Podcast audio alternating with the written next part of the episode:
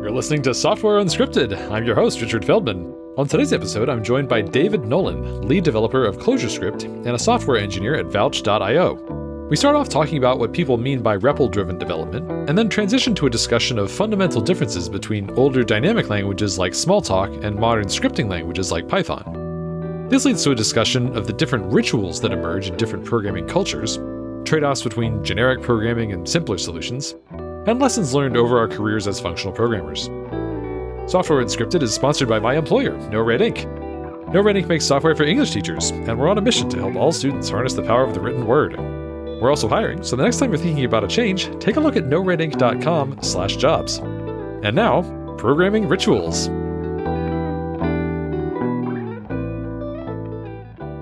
All right, David. really nice to talk to you again. Yeah, hello. It's been a while. Okay, so I wanted to start by asking you about your experiences with REPL driven development because there was a post that I saw recently uh, sort of talking about how like this is really fundamentally different in a language like Clojure, for example, which you obviously have a lot of experience with, versus something like a Python or a JavaScript, which is not really designed in the same way. So, kind of curious, like, what are your thoughts on REPL driven development as a term? Well, going back a little bit, I mean, I think the thing that people always liked about these quote unquote script languages, like, right, is that they often provided a REPL, meaning that, like, if you're learning and you're like, I just want to try a snippet, you know, so a lot of programming languages realized that as a sort of like ease of use thing, providing a REPL allows people to understand the idioms of the language via small little examples. So it's it's a really nice interactive model. And that's been known for a very, very long time, right? And that's the opposite historically, I would say, at least that's my impression, is that you had languages that were compiled. And so you have to wait. You to sit there and you have to wait. You write a program, you compile it, and then you run it. And then it's like not very interactive. If your compiler is super fast, maybe it's slightly interactive, but it's still not really as interactive. So I think in especially in the 90s, I feel like you saw a lot of scripting languages take off because for certain tasks, you don't need like an industrial language. You just need some sort of glue and you want something that's easy to to sort of learn and pick up. I feel like Perl in the 90s is like probably the biggest example of this. Yeah. Exactly. Perl. Perl got so big and it's, you know, there's still places that use Perl, I'm sure. You know, it's like it's definitely true. Perl became really successful for having this property on the coattails of that, you saw this like explosion of things like, you know, PHP, Ruby, Python. I mean, these all all these things to me came in the wake of Perl. People realize for certain types of tasks, this is better. But I think was lost is that, you know, it wasn't always this sort of like these quote unquote scripting languages. I want to do something really quick. I mean, if you go back to things like uh, Smalltalk, and Smalltalk, of course, was influenced by Lisp, there was definitely this interest in like very sort of quote unquote serious programming, but supporting the interactive programming model. The big difference, though, if you've never tried Smalltalk or Lisp, is that in those systems, it's not a REPL in the sense that you just type expressions into a thing. Smalltalk, of course, was even more extreme in that you know, you could modify the running virtual machine. You could load code at any time. You could alter the running program. So it wasn't even really a REPL. In any text editor, you could evaluate code and it would change the system. From what I understand, actually, that had a huge impact on the Lisp community. And you saw that with like Common Lisp? Yeah, exactly. The types of environments people were making with Common Lisp were definitely informed by the approaches that people uh, from Smalltalk. I mean, the idea that it's a programming environment.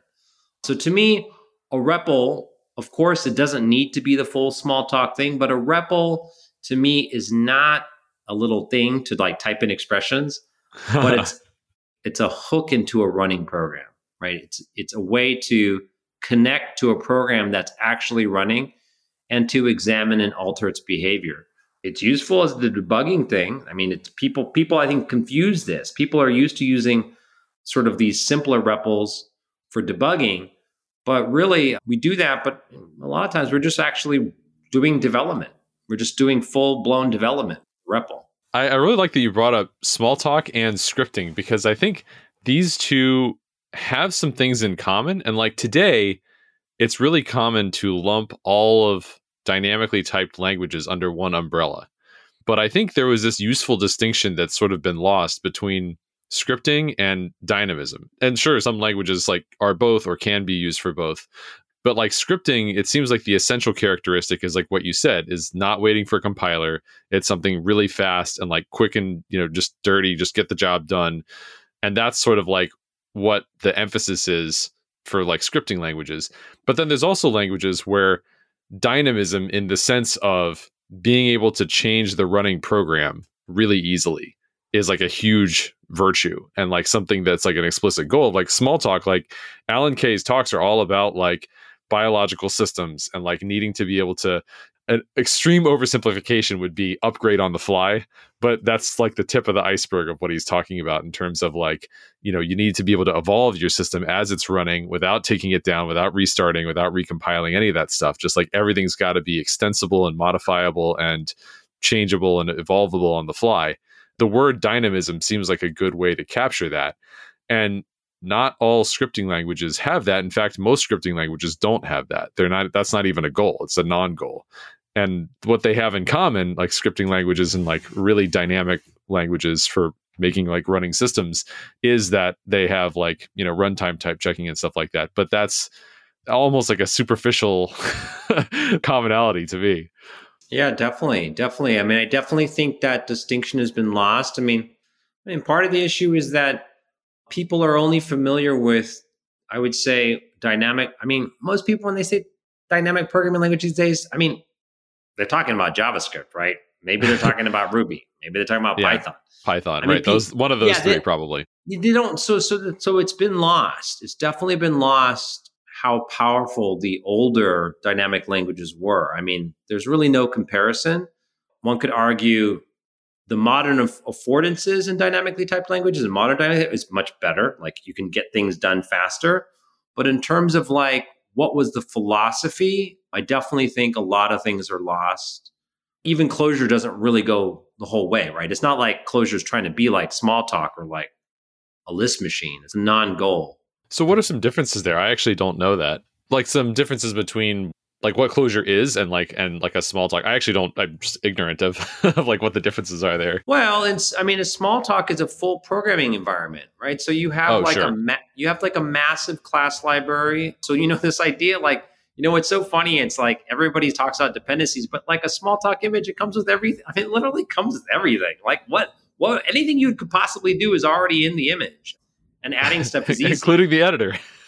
if you think about it, um, Java definitely took this idea of like Smalltalk is like a very large standard library, GUI components, data structures, concurrency primitives. I mean, it's just like, you know, I mean, that's one of the big sells about Java is that actually a very large amount of things are in the standard library, right? You know, in Smalltalk, you just had a lot of functionality and it's a system, not a programming language, right? So I would say that one thing that was lost and is still to a degree lost is that Lisp machines and Smalltalk environments were programming environments. The programming language was only one part of some bigger thing.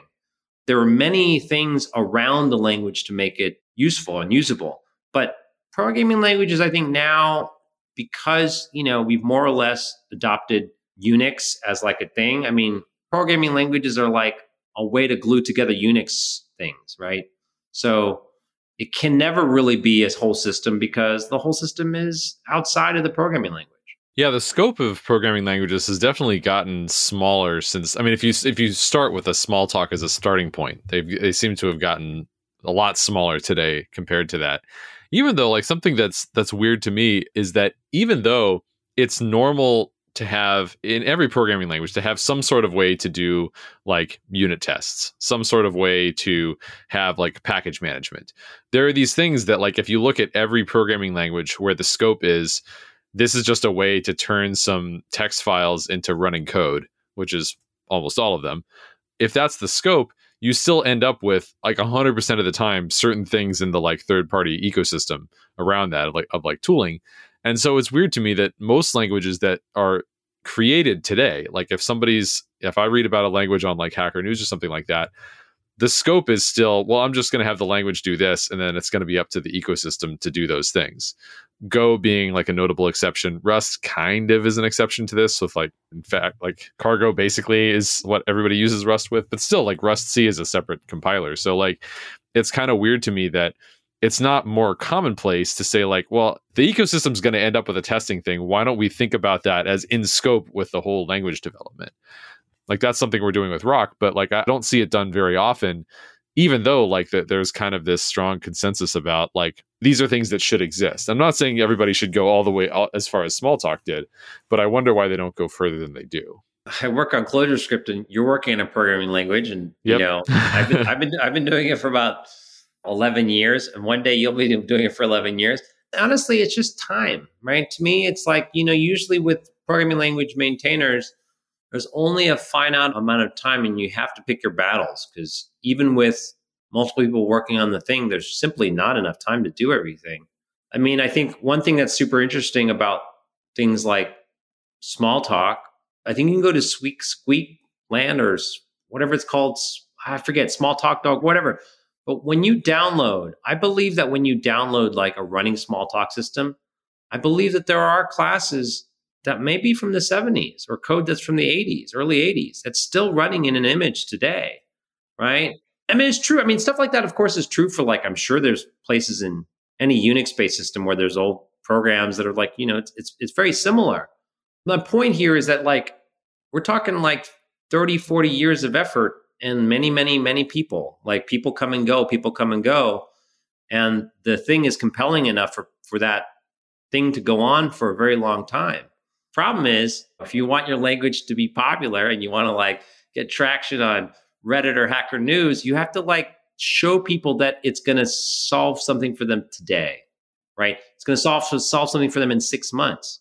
But the thing is from a maintainer's perspective, what can you accomplish in 6 months, right? That's a good point. Yeah, there's definitely a trade-off there. I mean, there's a reason that we tend to vilify scope creep in like commercial product development which is that yeah i mean it makes everything take a lot longer to ship and it increases the complexity and yada yada. Maybe there's an element of like selection there where like languages that try to have too much in scope maybe they just take forever to ship and then they don't take off because they took so long to ship. That's a possibility too i was trying to think of like what are modern examples of languages that really take the sort of Smalltalk esque like this is a whole environment and actually like when you're writing code, it's not just like the language is going to compile it and turn it into a thing, but rather like there's a sense of like this is all happening in real time at runtime, and what you're editing is in part runtime pretty directly. The closest thing I can think of that's not like, hey, we're coming out with a Smalltalk dialect or something like that is Dark in the sense that it's like it's a whole editor. It's scoped to be like you're working on your production system and everything's done via feature flags and then you can just flip the feature flag on to have it like be enabled. But like right when you're editing it's like shipping it you know straight to your production servers just hidden behind a flag. But other than that i can't really think of any examples that are even like spiritually similar to what Smalltalk is sort of going for yeah, again, I, I, think it's just too much effort and too much time. I mean, I think it's just a time thing, right? Time and money. The other thing is uh, like, you know, if you think about Smalltalk, small talk was before it went commercial, I think it was Alan Kay's team was working on it for about a decade, right? Xerox, Xerox PARC was footing that bill. There was at least seven or 10 people, if not more. So, I mean, who's going to pay for seven to 10 people to work on something for 10 years? And it's not clear that it's going to make any money. Very true. I mean, Alan Kay gave a talk about like funding development projects like PARC. It was to an audience of, I guess, primarily like people involved in like really big businesses, but he was basically making the case that like this is a good idea and more companies should do it. And that's how we get like really big leaps forward is like give a bunch of smart people a bunch of money and a bunch of time and don't expect them to have, you know, something to show for it next quarter. and apparently, I don't know if this is true or not, but he said that Xerox ended up making their money back on PARC just from laser printers, even though they came out with a bunch of stuff. Which, if true, it's I mean, uh, it seems like again like a pretty compelling pitch. But I guess this talk was a few years ago, and it doesn't seem like a lot of companies are buying into that. No, it's true. As far as I know, that story is definitely true that they made all their money back just from the invention of the laser printer. Again, because there's not much funding and to be honest, I think most modern computer systems require so many components not all those components can be created in your system. You have to use something external. I mean, it's just so common. It's such a common problem, right? You know, I think modern computer programming is basically ruled by pragmatism. I would say it's absolutely 100% ruled by pragmatism. As a programmer, most of your work is driven by business considerations, not research. You're lucky if occasionally you can do a spike on something that's a little bit innovative. But I would say most of the work that we're doing is generally not going to be like very seriously innovative. It's just there's some requirements and we have to satisfy those requirements in a reasonable amount of time. That means you have to go find libraries that have already been written. So there's all these pressures to become pragmatic. I don't know that you know I don't personally see anything changing that. I mean, on the upside, I think what's cool, I think this is great for things like I mean, you you use Elm at No Red Ink. I get to use Clojure. Is that there are technologies that sort of, for varying degrees, embrace the reality of the current situation and allow you to, within the context of the program that you're writing, leverage better semantics or better programming model. So you can't control everything, but the primary part of the software that you're working on, you're able to have this nice contained world that is different. Somebody was asking me recently about what's your pitch for like why you use like non-mainstream technologies. And I was thinking about how to like sort of concisely answer that. And I think part of my answer, and I'm, I'm curious if this fits with your experience with Clojure and ClojureScript, is that you get a better foundation and like everything that you're writing in that language or, or that novel technology, whatever it might be, the pieces fit together better and you have a nicer experience writing it and you can be more productive and, and all these nice things. The downside is that the ecosystem tends to be smaller. Uh, you don't have as much that you can pull off the shelf. And there are some projects where, like, I've talked to people who it's like most of my job is gluing together off the shelf libraries. Fair enough. I get that. If you're doing that, then of course you want to optimize for ecosystem size. But the types of projects that I've had in my career have been the opposite, where libraries are helpful, certainly, but the vast majority of the time that we've spent, and this is including jobs and including at the beginning of No Red Ink when I joined, where we used exclusively mainstream technologies, we still were spending a very small percentage of our time gluing together off the shelf libraries. It was mostly writing custom code from scratch. And in that environment, the balance shifts of like what's valuable the nice foundation becomes the thing that you're spending most of your time working in and not the libraries. On top of which, and this gets back to something you alluded to, which is that modern languages, it's extremely common for them to have some story around how you can access code in other ecosystems, like outside the language that you're working in. And that's true in Elm, that's true in Clojure you know the story might be different but the, the point remains and this has been true at no red ink like we've certainly done this all the time when needed it's like yeah accessing that library is maybe a little bit more annoying because it's a different paradigm it's like not written the way that you want it to be you know there's a little bit of overhead to the the interaction there but you still can access those things it's not even like you're like oh we just have this tiny ecosystem and that's all we've got it's like well we have this tiny ecosystem and then we still have access to the much bigger one it's just like not as ergonomic as we want. and that story, like you said, I mean, it's it's pragmatic and it seems to work out really nicely. That's been my experience, but I'm I'm curious, does that resonate with you? Generally speaking, the things we want to do, yeah. If there's something that we need, whether it's like, you know, some crypto library or whatever, of course, then we're gonna look at like, okay, there's a, a Java thing we can use. Or there's like there's some HTTP layer we want to build. Why are we going to write that ourselves? If somebody already wrapped something in something that was in Java, they already wrapped it in Clojure. It's got a nice interface. We just use that stuff, of course. I do agree that most of my work has also been like you write custom code. I mean, you know, we have like three years of custom code and a, a lot of it. So most of my work isn't gluing. I mean, gluing is a part of the job. I mean, totally is definitely a part of the job. But most of our work is not glue work. It's like actually writing code to make something, to make the product that we're building work. And you're you're in, you're in a product company and you're building a product, so this requires a lot of custom effort. So there's no turnkey thing. You know, back, but maybe to your other point, why learn another paradigm? I mean, you know, you know, I, people ask that question a lot, and I feel like I mean, I, a lot of it just depends. Like, you know, some people, I guess, could do like object oriented stuff for like a long time and they're happy with it and they they've learned all the things they they get good at it and they're they've really mastered that paradigm and it's totally. I mean, you know, it's, like, it's hard to criticize in terms of success. If you want to have a successful career, if you're a pretty good object oriented programmer, that's a pretty good way to like yeah successful.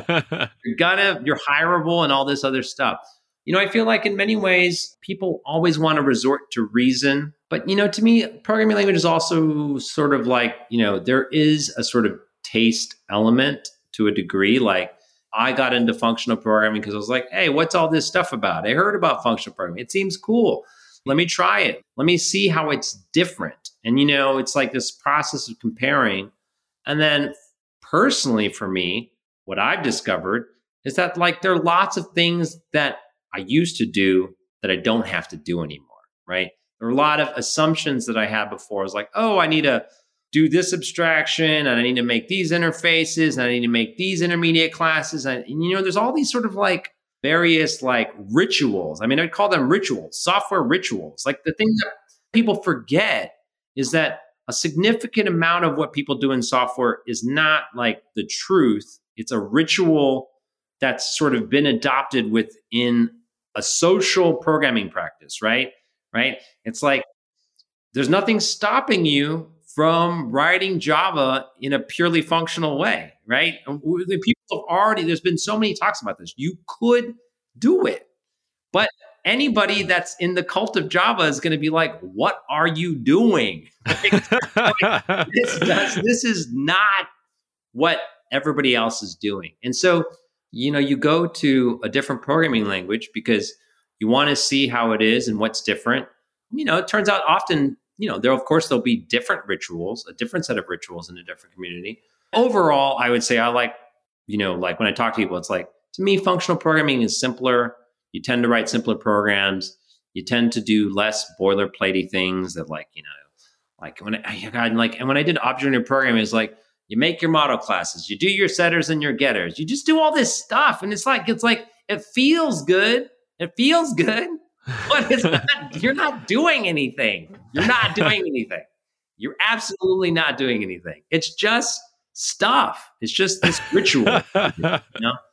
I got tired of it. And so I found that functional programming, at least with Clojure, I'm sure you have analogs of like, you know, these big ideas about modularity and organizing your programs and making things extensible. There, there's all these great ideas from object programming that you can use in a functional programming context to solve your problem without doing all the rituals. Yeah, I, am very much reminded of like, and I, I don't know why I never connected the dots of these until just now, but the first functional programming that I wrote, as opposed to like reading about, it was in CoffeeScript actually, because that's what we were using at work at the time.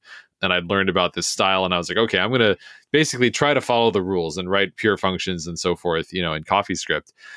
And something that I really liked about CoffeeScript, and we actually continued this in Roc, is that there's only one syntax for defining functions. And this sounds like a small thing, but it's basically just like name of function equals lambda.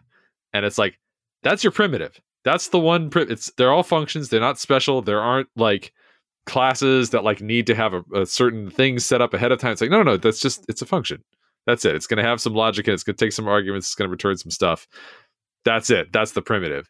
And there was just, for me, mentally something very freeing about that, especially coming from a Java background, where, like, yeah, I mean, I remember thinking at some point how convenient it was in my IDE to be able to generate getters and setters because then I didn't have to write them out by hand. And we had a policy at the job where I worked that you had to have a getter and a setter for every single piece of data, like every single field in, in every single class.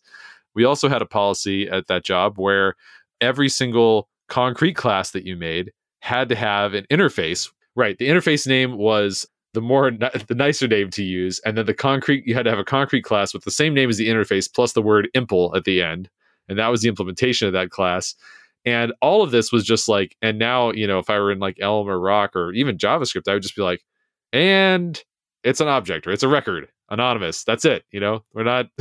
don't need to have all of this like backdrop to it. And yeah, like to your point, when I look back and I'm like, okay, so like we did all that extra work. What did it get us?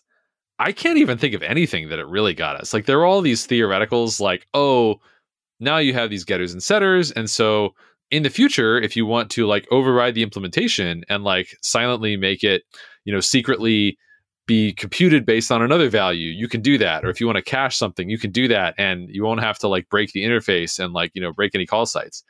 I never did that. I never saw anyone do that. It was just we spent all this time engineering it to be able to do that and then we just didn't do it. It's like it's like when I hear people talk about ORMs and like oh, is if you have an ORM, you can switch your backing database really easily. I don't know how many people say that and have actually tried to do it. I was at a company where we used an ORM, Hibernate, and we switched from MySQL to PostgreSQL, and it was a gigantic project. so it was like the farthest thing from like just drop it in. So, like you said, there's just these rituals that we do, and there's a narrative about like, oh, this will get you these benefits. But if you then go and try and experimentally test to see if you get the benefits, I think a lot, a lot, a lot of these things they actually don't get you the claimed benefits, even though you do all the work up front to theoretically get them in the future. Yeah, and you know, it's like, and in some sense, all these rules are like somebody, some engineer had some bad experience, and then they established these rules because they had a bad experience somewhere else, and they've codified these rituals, whether or not they apply in every context or not. But if you think about it, to me, it all boils down to Java is a relatively complicated language with a relatively complicated feature set. It's very powerful. You can do good things and bad things with it. They're trying to create this control around the thing because maybe in the end, objects are a really weird place to start solving problems, right? Because if you start with an object, well, well, then you're like, well, what's it going to be like called and like what's in it? And like you have to ask all these questions which are tangential to the problem, which almost rarely is ever well described by like objects, right? It's like, you know, it's like that's not really going to matter, but we impose objects on the specification and then you impose an ORM over the DB. I mean, you're just like, you know, it's like, it's just looking through the problem through this lens, forcing everything in this problem. Again, it's almost uh, of course there's going to be all this ceremony because you believe something and it's really what it is it's like it's like a belief it's like like like it's not something wrong with that but it's like there's no evidence that it's good or bad it's just a thing that you believe right that's it that's why when i tell people functional programming i say you should try it because you just believe stuff like you should believe stuff i believe something slightly different i think that a lot of the things that you like about what you do you could do using my thing. And I bet you'll find out through experience that it's very similar in the end. And it requires, again, less ceremony, less imaginary things, right? Like to me, you're like a function. Well, I mean, everybody knows that like a method and a function from a theoretical standpoint is not that different, right? A method and a function from a theoretical standpoint is not that different, right? But I have to go make an object in Java, and then I have to make a method, and I have to put it in a package, and I have to, you know, to do all this stuff, and then CoffeeScript. I make a lambda, I assign it to a variable. Done. I'm done. yeah. the number yeah. of the number of steps is so few steps, and that I think people don't put enough value in that, and they think that like, oh, because it's so easy, it must be a toy paradigm. And I would argue, no, actually, it is the right place to start solving problems. And you probably can solve your problem directly and with a lot less obfuscation. I mean, to me, that's another big concern. You know, when you read object oriented code, it's like maybe the actual thing that's you're trying to do is really simple, but because of the rituals, you know, the ceremony, it's not so easy to understand that it's actually simple. Yeah, I think it's kind of strange that on the one hand, there's definitely a lot of like justification after the fact. It's like, well, this technology is widely used, therefore it must be really good and like the generally the right way to do things. Because the alternative is like unthinkable that like we could be doing something really suboptimal in a lot of cases and maybe have been for years. So there's a lot of justification after the fact of like, oh, well, like you're gonna need this there's a benefit to all this and if you think you're you can get away without doing it it's because you're missing something and it's going to come back and bite you later but of course the flip side of that is over engineering you ain't going to need it it turns out that there's a very common thread throughout all of programming of like we do all of this work for an imagined future benefit and it never pans out. This happens all the time. And I'm not saying that's like every problem is, you know, fits that description, but it's actually, I mean, it, it's so common that we have terms for these phenomena. The idea that simultaneously it must be true that like the most popular ways of doing programming are correct and generally like optimal and like everybody should be doing things that way not just because of historical momentum, but because these are actually, in some deep sense, the right way of doing things, is pretty fundamentally at odds with the notion of you ain't gonna need it, of like of how common it is that we find ourselves accidentally over engineering something. So to me, if anyone comes to you and says, Hey, there's a much simpler way that you could be doing this, you ought to at least have an open mind to that. Like maybe you say, okay, what's the catch? And and if they say there is no catch, then you should say, hmm, okay, I want to I want to investigate this further, and by all means, investigate it further. But it definitely seems like the thing that you should have an open mind towards because it's so common in software to accidentally over engineering things. Like if you think about it through that lens, what are the odds that the most popular ways of, of doing software is not over engineered in some sense? That seems like that would be a incredible coincidence if if we managed to get this many decades into the industry without over engineering things and and having opportunities to simplify things. That would be like the first software project in history where that turned out to be the case that we we actually got the simplest thing that works after decades of accumulating cruft and there was no opportunities to simplify it. Like of course there's opportunities to simplify it. That seems like the safer bet knowing nothing else about the specifics of the languages in question I totally agree. I mean, it's also something that's like people talk about beginner's mind, you know, like people that start off with programming. You know, sometimes you look at their program, it's like maybe a little bit too naive, but often it's not far off the mark. And so I think, you know, the difference between like somebody who's just starting and somebody who's experienced, really experienced, is that they know, like, yes, it doesn't need to be smarter than this. We're done. and being yeah. like, actually, I think we're going to need to do at least one more step of like indirection or generalization because there are a couple other cases we need to handle. But I think that's the big thing is that experience allows a software engineer to say, we do or we don't need to be generic. It also goes back to this thing where you're talking about this like, you know, from the ivory tower, you must write this interface with Impl and you have to write your getters and setters. and, you know, and that to me is about control because like the management maybe they don't know how much experience everybody has or they can't control it or they don't have a good communication process in the devs and it's, it's an attempt to like i don't know smooth out like these things but it's so artificial right? It's so artificial. It's not going to prevent somebody from like these steps it's trying to fix some sort of sign problem and it will not prevent like big issues right?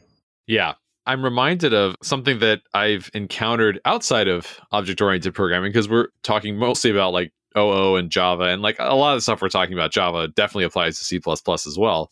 And, you know, similar languages. But like this is even within functional programming, I think this question of like how and when to be general definitely comes up. And I see this as like, speaking of cultural things, as a big difference between like Elm and Haskell.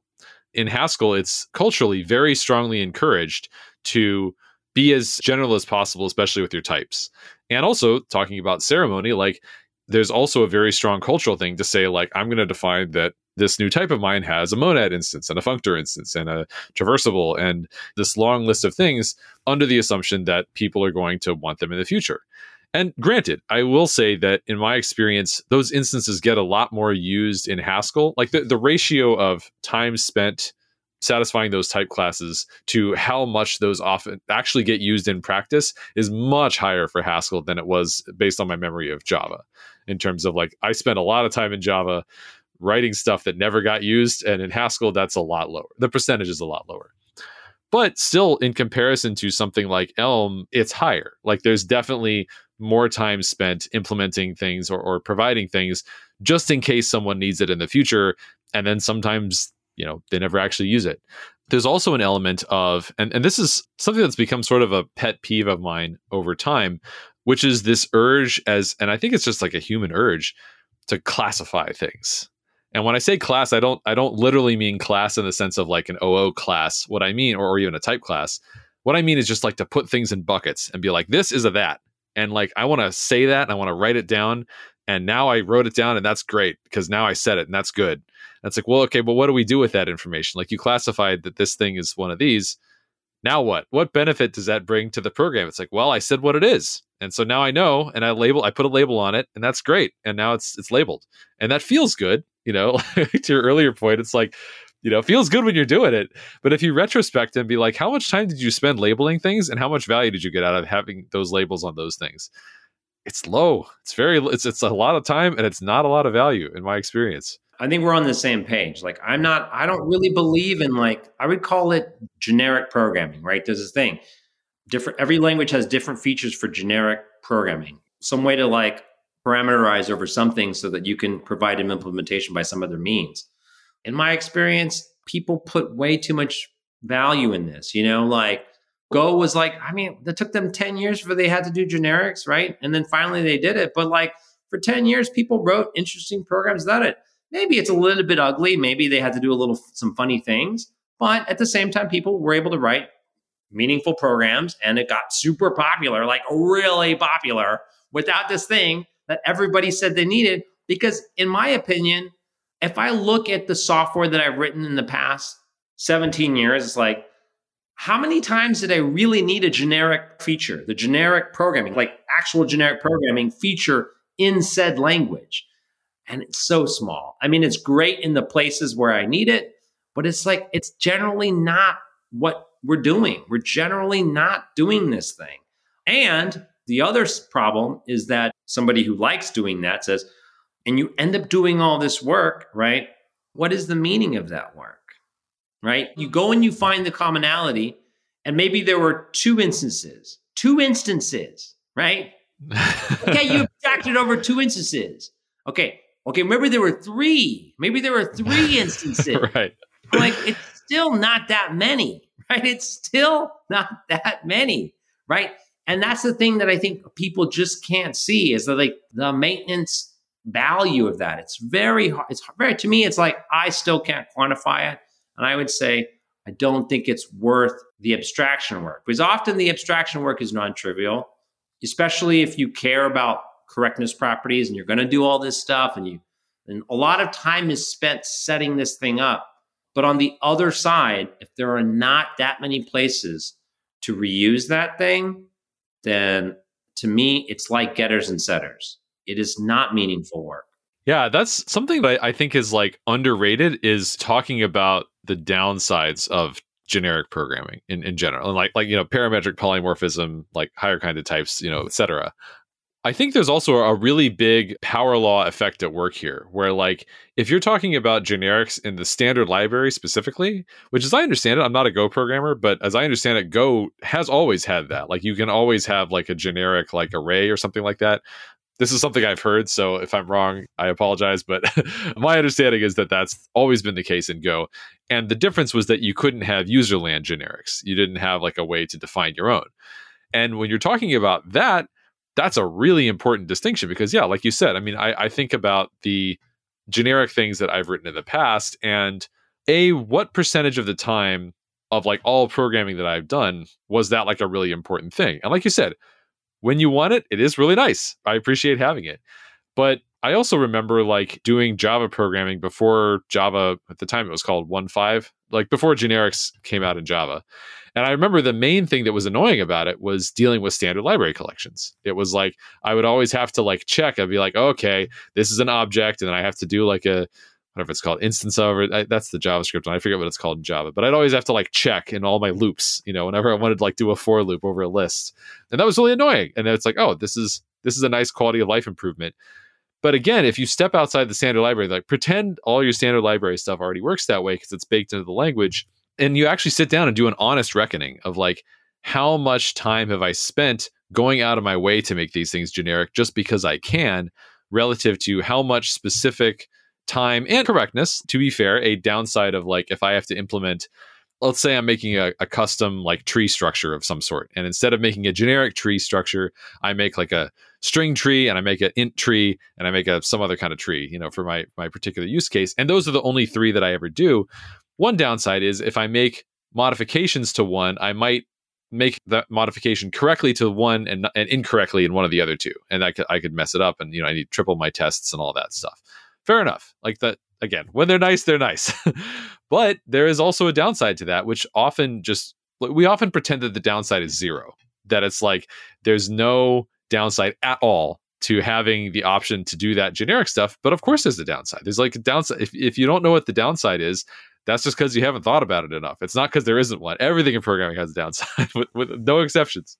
And like, so the idea that oh, obviously generics are just like a step forward. I think in the case of Go, it's entirely possible that five plus years from now, we see blog posts saying like, you know, I'm not actually sure that gen- adding generics to Go was a good idea because look at all the stuff that people are doing, all this ceremony that people are doing to try and make things generic when they didn't used to do that. They used to just write more straightforward programs. That could happen programmers like to be clever. They like to be clever. And when you have powerful features, people get clever. Like the analog would be like, enclosure has macros, right? And when Clojure first came out, it was like, everything was macros, macros here, macros there. Hey, you want a macro? Oh, here's five more macros. I mean, it was that's what it was like for the first couple of years, and then realize no, it's kind of not that fun. You only need a few. I would say there was like, a, you know, going to the power law, it's like when I started, I was like macros, macros, macros. And, and the more I use the language, like the amount of macros I'm writing is like plummeting, plummeting, like hard. It's like, it's like something I never do. It's like I never do this. But that's something that I think this is the thing. It's that programmers think that X powerful feature is the thing that makes or breaks the thing. My experience is that the most powerful features the more experience you have in a programming language, the less often you use them. Yeah. That has been a general trend for me. One of the things that makes this topic so tricky is that the value is not zero. It's no. like the downsides are not zero, but the value is not zero either. I think we often are drawn to like categorizing things as this good, this bad. That's it. There's no middle ground. It's like, no, no. It's like it has pros and it has cons. Like you said, like macros are another good example of something where it's like, when that's what you want, they're really nice. There are some cases like, you know, you shouldn't use them all the time, but like in, in those few cases, like, yeah, it's just, it is really nice.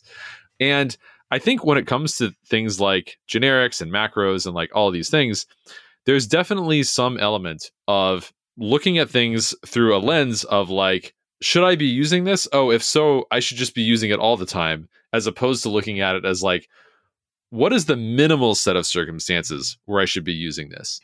I'm reminded of like some advice that I saw for game programmers, and it was about game engines, which is again is like kind of the same thing. It's like if you're gonna pull a game engine off the shelf and use it, like okay, cool to like to make your game, whatever. But if you're writing your game from scratch, don't build a game engine first. Just build your game. You know, just cut a direct path to like building. The, do the simplest thing that works that makes your game work, and if you want to make it more generic in the future, you can always do that. But like, don't start with the most generic thing. And the reason that that advice needs to be given is, of course, that that's our inclination as programmers. It's like we see a problem, we're like, what's the most generic solution I can come up with to this problem, as opposed to what's the simplest solution I can come up with to this problem. And the longer I've spent in programming, the more I've gravitated towards let's figure out the simplest solution to this problem, not the most generic. Exactly. And also, I mean, to me, like the, the downside again with a lot of this stuff, it's like, I mean, that's a great analogy. When people go crazy with the generic programming features of the language, I'm like looking at what they're doing. I'm like, you're building a game engine, not the game. you know yeah. You know, and it's really it's tough. And I would say like I feel like I definitely remember being the person that would always want to sit down and write the game engine. I would be like, I'm ready. I'm gonna go on all this yeah. stuff. And now I just don't have the patience for it. I'd rather just solve like the problem that's been hit, put in front of me. Let's just solve that problem. My analogy for game engines, like that I've come up with in my career, is forms on websites. I always used to have this urge to be like, I'm going to make a form library, and it's probably going to be called Simple Form or something like that. Like simple or, or like easy is going to be in the in the name, right? And it's going to be so nice and generic, and it'll let you make forms. And over the course of the years, I finally realized that the best way to make forms is not to abstract anything. Just write your form. That's it. And the reason for this is that, like, what I always have discovered is that if you're making a really trivial form, great, it can save you a little bit of time guess what? If it's trivial, it's also trivial to write it from scratch. And if it's a complicated form, you're always going to end up running into edge cases, such as, oh, these two things, like to get the real user experience you want, these two parts of the form need to interact in some unusual way that the library doesn't doesn't handle. And if you try to make the library sufficiently flexible to handle really complicated, unusual cases like that, then it stops being simple. it starts being this really complicated thing. And then you end up having to do cartwheels and contortions to try and like make it work with the library. And the only winning move when it comes to form libraries, in my conclusion, is not to play. Just don't do it. Just write your form from scratch. And that's it. And ever since I adopted that, I'm like, wow, I just like writing forms more. Now that I've like shifted my mindset to being like, I don't need to do anything generic. I'm just gonna like write the form in the most straightforward way possible and maintain it like that and just live my life. And it's it's just so much easier. it's true, but forms are a good example. I mean, for I like forms because forms are these forms are deceptively simple. If you've ever had to do one, you realize it's really hard. and you know, you know, I've you see these libraries. Like I've seen so many freaking libraries that did forms in every language. I was like, this looks like hell. like it's literally there's literally nothing good because it's it's like it's an unsolvable problem. It's like it, well, because they end up needing to essentially be like the equivalent of Turing complete, right? Yes, because there's yes. so many edge cases. There's yeah. so many edge cases, constraints between fields, the field. You know, it's just like it's just ridiculous. And you know, there is no library that's going to magically cover the thing that you need to do, right? There's no generic thing. This, is the thing is like people have the abstract problems of web form. That's a real problem, right? It's a real problem that's going to make your company money, right? It's a real problem. And there is no generic solution to this problem. You just sit down and you code it. You're not going to find a thing that does it exactly the way you want. You just do the thing. But the thing is, most programming problems are like forms. Right, exactly. Like forms are a good case study and like because it always starts out, you know, you're like, oh, I just need a login form, so username and password. Great. Like that's so simple. It's two fields, submit button. You know, we need to do a little bit of validation. Like, did you actually type something in those? Maybe username can be email, so we want to like offer that validation so we can, you know, without having to hit the server, tell you if you did it wrong. then it's like, okay, now let's go to the sign up form. It's like, all right, well, it's a little bit simpler, but maybe we have the like, you know, repeat password field. You know, that was like really popular, maybe falling out of favor now, whatever. And then you get a little bit further and you're like, okay, now we need like a checkout thing. And we're like, well, all right, so we need like an address, so we need to ask you for it, no problem. But now we need to actually say, well, when you select your country, we need to decide should we show you a zip code field because some countries like don't have that or they have like postal code, or do we show a state field because that's like a drop down. Like in the U.S., that's a thing. In other countries, that's not a thing. Or do we disable it or not? And then like be like, okay, well, and then also we need to potentially have like we have this one edge case where there's this one country that we can't ship to, so we need to like show a, a little banner that pops up if you select that country that says, oh, sorry, you can't. And like the the edge cases just pile up and up and up and up. And eventually it's like oh actually like at some point you just start fighting the framework. And you're just like this has gone from something that helped me out in the basic case that you know i didn't actually need that much help with because it was two fields to something that's like now getting in my way when what i need is something that's essentially turing complete something that's like so powerful that there's no way to make it that powerful and yet still net helpful it's absolutely true. And it's funny because, like, I feel like a form is a classic example of probably a beginner programmer would do it the best way possible, which is only to do it directly and without without thinking about it that much. Cases like this, where there's so many constraints and exceptions, right? There's just a lot of exceptions as to what needs to happen, defies like generic thinking. And it's okay. To me, it's okay. But again, like as you're alluding, a lot of solutions when you're interacting, building a product, talking to the product management, and like the business requirements are changing. Honestly, most software projects look like forms. It's like very specific. There's lots of strange constraints, very strange requirements. And it's just not something that's uh it's not easy to abstract. It's not cookie over. cutter, yeah. It's not cookie cutter. not cookie yeah. Cutter. Very cool. I definitely appreciate this sort of trend I've seen in, in my own experience of programming, but I also like a lot of people I talk to have this same thing where it's like when you're a beginner, you only know how to do the really straightforward thing. And then you learn how to do the less straightforward thing, and your mind sort of expands and you have all these new options and then you overuse them. And you know, the middle part of your like learning journey is about getting burned by all the new tools in your toolbox and then as your journey progresses, you end up reacting to that and cutting things out of your toolbox and saying like, you know what, I know I know how to use this, but like I'm going to use this rarely if ever. And by the end, you end up looking more like the beginner, but because you're sort of like older and wiser and have learned these new techniques, it's like there are these things that you reach for that the beginner would have no idea what they do, but you reach for them sparingly you're like only under very specific circumstances will I know to go grab this thing. And to be fair, I don't know how without that middle part of the journey you can know which ones to reach for and under what circumstances. It's not like I, I that's a bad path necessarily, but I do think it's important to have that realization to be like, oh, it is possible to overuse these things. It is possible to go too far. And like the threshold for how much you should be using them in a lot of cases is like way lower than what's like considered common practice by maybe the industry at large. We're on the same page, same page. yeah. Man, this has been really fun. Yeah, thanks so much for joining me. Anything else we should talk about before we wrap up? I don't think so. Yeah, no, it's been fun. You know, I haven't been, you know, I've only been giving like, you know, I used to do a lot of talks and go to a lot of conferences. I did get to do a fun one recently. I don't know if you've ever got to mess with uh, property based testing very much. Oh yeah, I built it into Elm Test, so it's it's actually oh, like a cool. first class thing that ships with Elm Test. Yeah, that's awesome.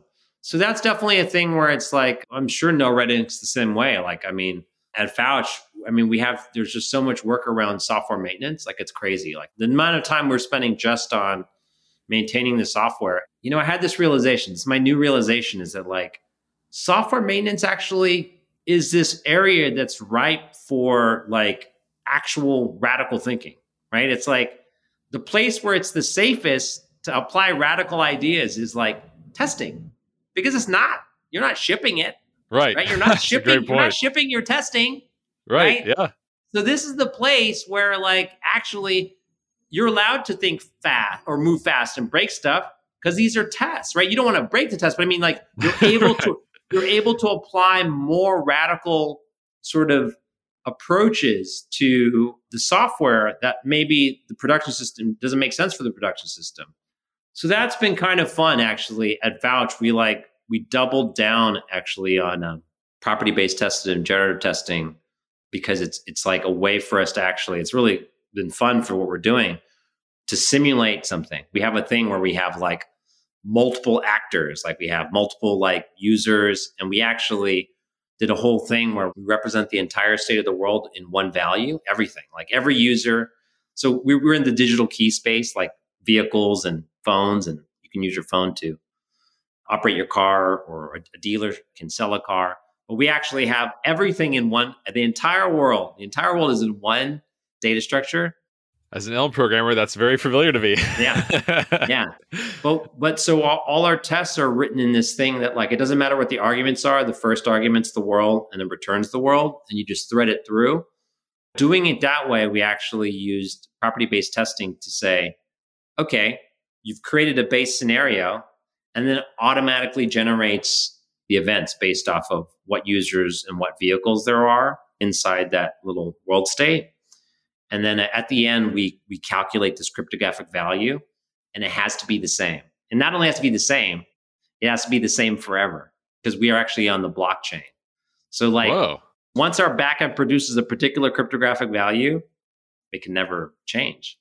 We're going to say where people talk about backwards compatibility and they're just like, they're not serious. Like we're like so serious. We actually have a thing that says this file that we generated of events it produces this value and it doesn't even even if there was a bug like that version of the software can never go away. The version that includes the bug.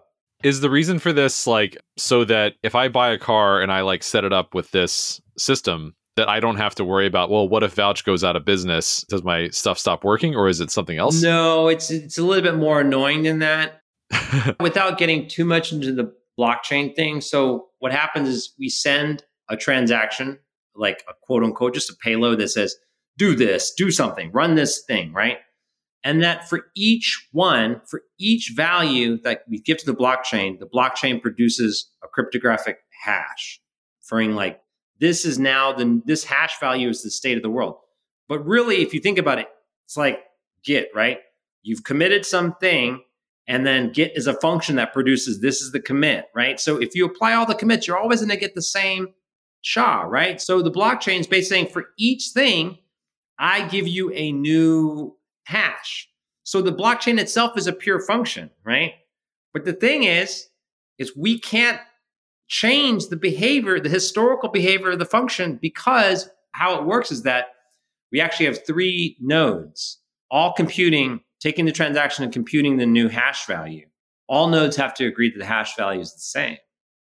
So if you change code in one of the things, imagine you didn't change code in, in the three nodes that are running, but you change the source code, then you boot up a server. That server has to replay the transactions that the other node saw, but you added new code that alters the value. Now that node can never participate in the network. Okay, so this is about coordination.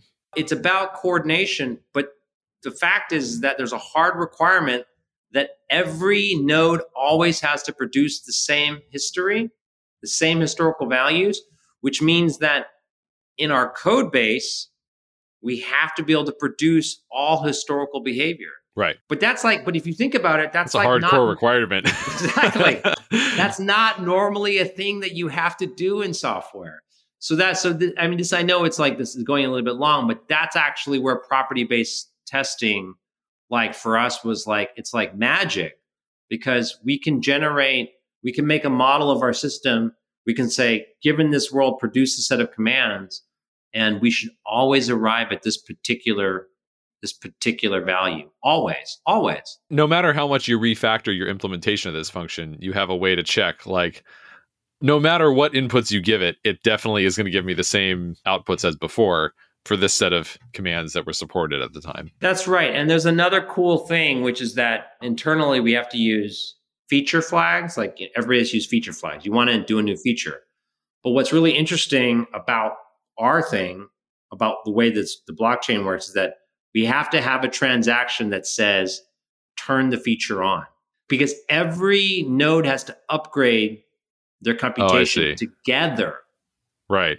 So we have a way to migrate, but that my, the migration is itself a transaction and everybody upgrades to the new computation at the same time. very cool yeah i, I can see how uh, property based testing would help a lot with that It's totally awesome. We actually do this thing. We have we have generative tests that actually interleaved with people like operating vehicles, selling cars. We actually have a thing that turns a feature on and off.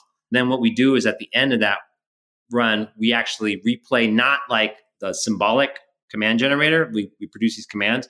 We actually take the binary encoded transactions that were computed and we just play those back and say, do we end up oh in the same place?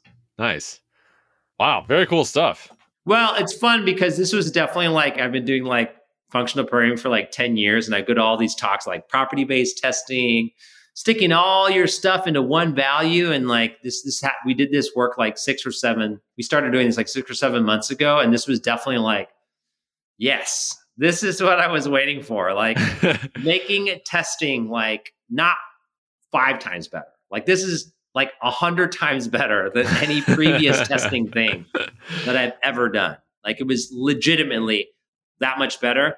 And what was really cool about it, I gave a talk on this in Krakow at Lambda Days. That's where that we were supposed to meet earlier.